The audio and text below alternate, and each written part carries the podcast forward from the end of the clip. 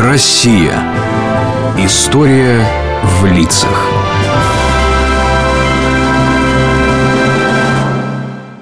Дед, тебе ведь было когда-то столько же лет, сколько и мне. Какой чудной вопрос. Не был бы я когда-то ребенком, разве стал бы я дедом? Да ты не смейся. Ну, просто ты так много знаешь, и мыслей у тебя так много. А у меня пусто в голове. Вообще пусто.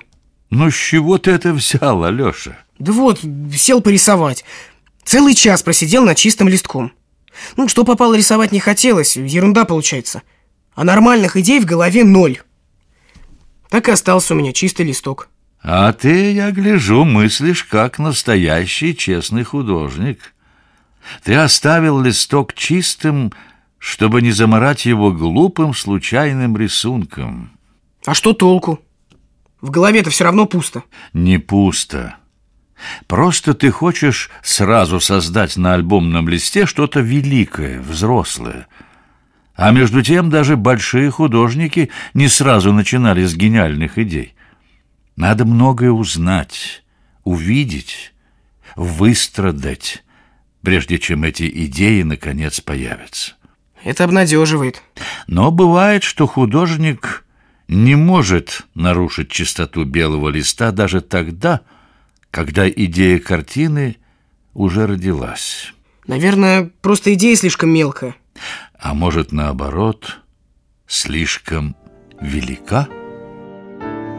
В Московском доме музея художника Павла Корина в тихой задумчивой мастерской вот уже десятки лет стоит у стены холст, натянутый на подрамник. Холст огромен, 40 квадратных метров.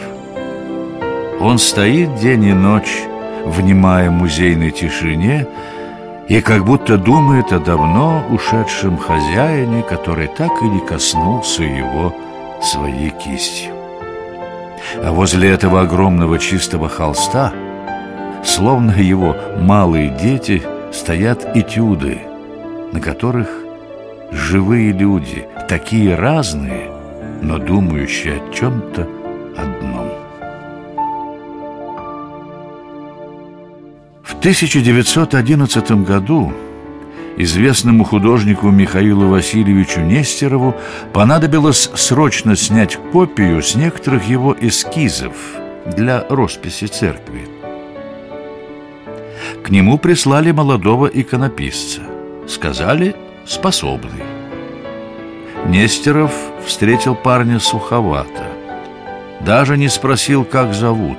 Видно, был в своих заботах. Вот оригинал картины. Угу. Срок неделя. Уж постарайтесь, дорогой, управиться. Хорошо. Иконописец принялся наносить на бумагу рисунок. Видно было, что волнуется. Он боготворил Нестерова. Уже одно то, что он стоит рядом с таким большим художником, казалось ему чудом, волшебным сном.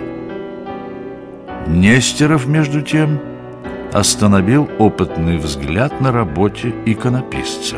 А неплох рисунок. Завтра начинайте работать в цвете. Похвала, хоть и скупая, буквально окрылила молодого человека.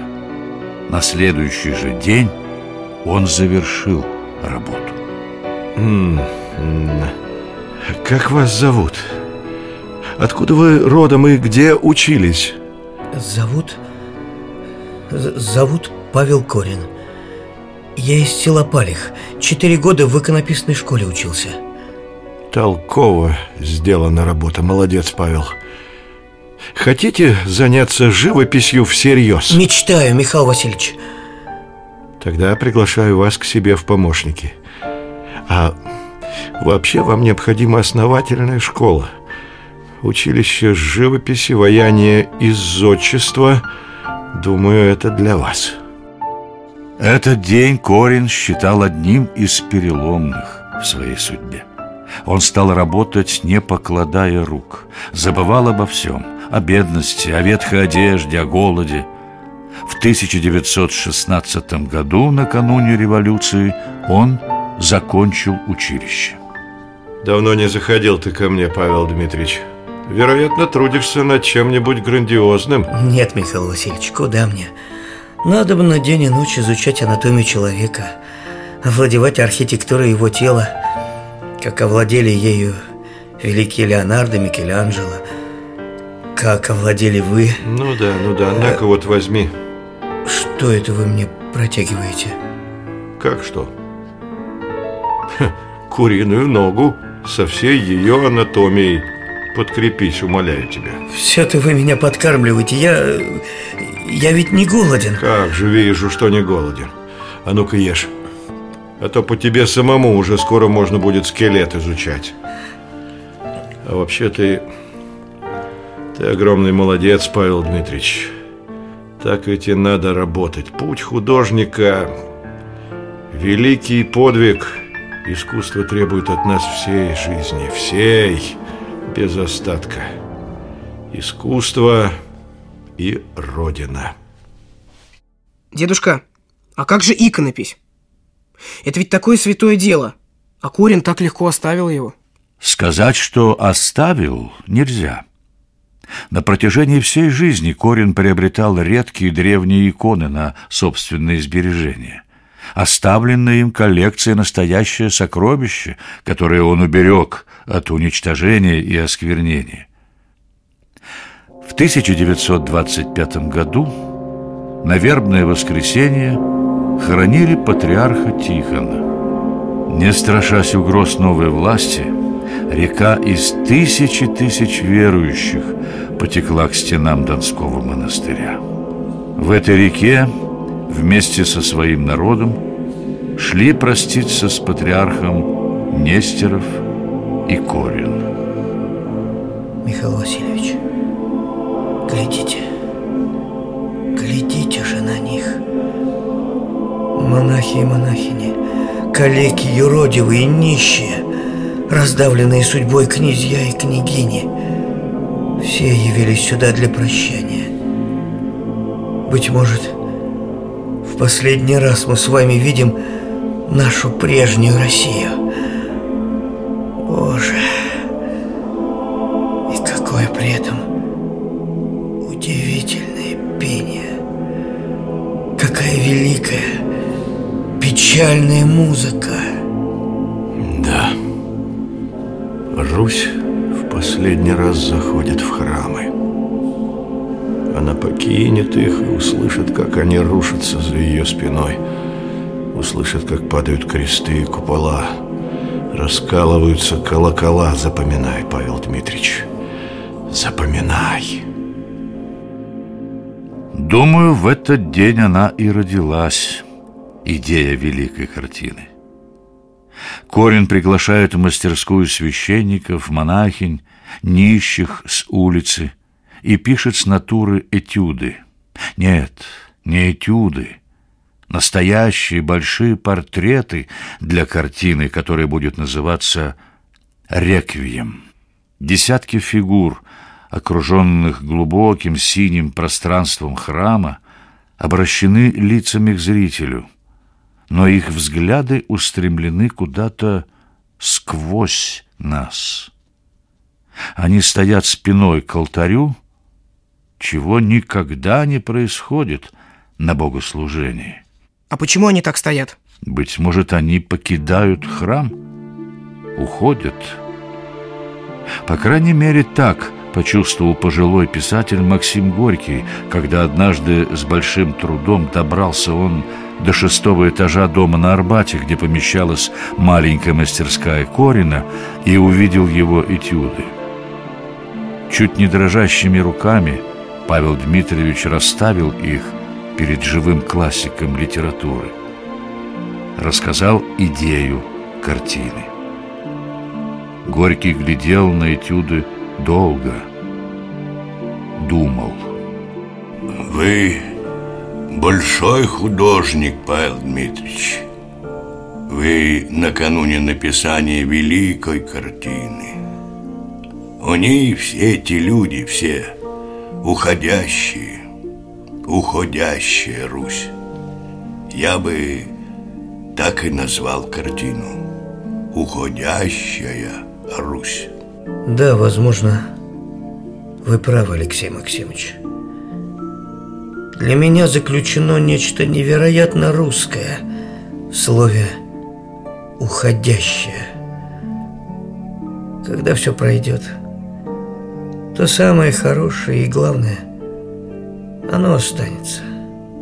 Так название «Русь уходящая» закрепилось за реквиемом. Горький был всенародно любимым писателем, он имел возможность помогать талантливым людям. Благодаря Горькому Корин получает просторный дом-мастерскую и необъятный холст, нужный для будущей картины. Продолжается работа над этюдами. Но вот Горький умирает. В газетах появляются разгромные статьи о Корине пишут доносы Сталину. Корина не арестовали, нет. Зачем? Ведь есть и другие методы. Осмеять, освистать, забыть. Корин не мог приступить к картине. Но почему? Он испугался советской власти? Не думаю. Корин, когда же ты, наконец, нарушишь белизну холста? Поверь, твоя идея не опорочит, а осветит ее. Я ведь тебе пальцем с того света буду грозить, если не напишешь уходящую Русь. Мне тяжело, Михаил Васильевич. Тяжело трудиться под надзором нахальных глаз. Тяжело говорить о духовности в стране, где храмы превращают в музеи атеизма. Да. Знаете, дорогой мой, мне иногда кажется, что, находясь вот тут, в моем сердце моя картина будет в большей безопасности, чем на этом холсте. А может, дело совсем не в этом. Может, просто я не гений. Может, великое мне не по плечу. Такие сомнения мучают всех художников. В особенности больших. Чем больше художник, тем строже он себя судит. Я жажду твоей картины, Павел, как, может быть, никто другой на свете.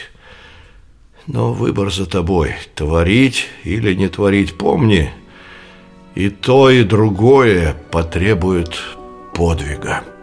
Корин не написал «Реквием».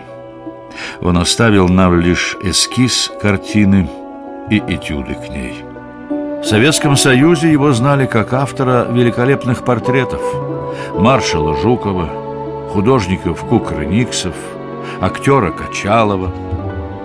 Во время войны он пишет картину «Александр Невский», которую знает любой школьник, хотя бы потому, что она – изображена на многих учебниках по истории Отечества.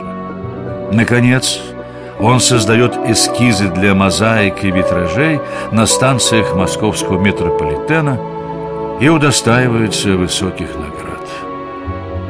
А этюды к реквиему увидели свет лишь в 1962 году, когда к 70-летию художника открылась его первая – и последняя персональная выставка.